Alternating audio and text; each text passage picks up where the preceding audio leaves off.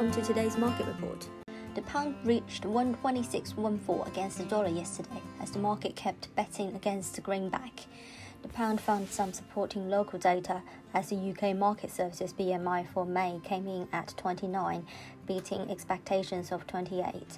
However, there has been no progress in post Brexit trade talks with the EU.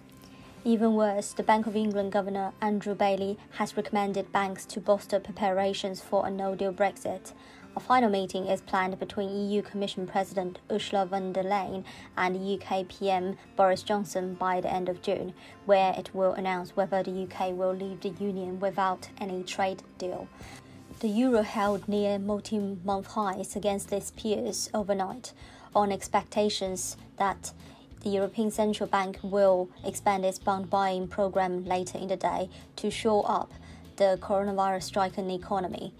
The euro strength helped to push the dollar's index against a basket of key currencies to the lowest in nearly three months, whilst optimism over the reopening of economies around the world also reduced demand for the dollar the European Central Bank is widely expected to increase the size of its 750 billion euro pandemic emergency purchase program PEPP as early as today.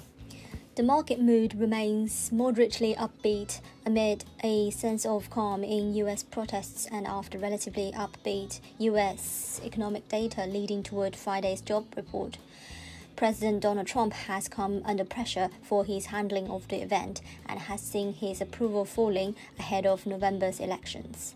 The Federal Reserve has tweaked its municipal bond scheme, providing more support to the economy. Illinois became the first U.S. state to tap into the fund. The Fed announces its decision next week and may add more stimulants. Support from the central bank has been boosting stocks, weighing on the dollar in the past few months.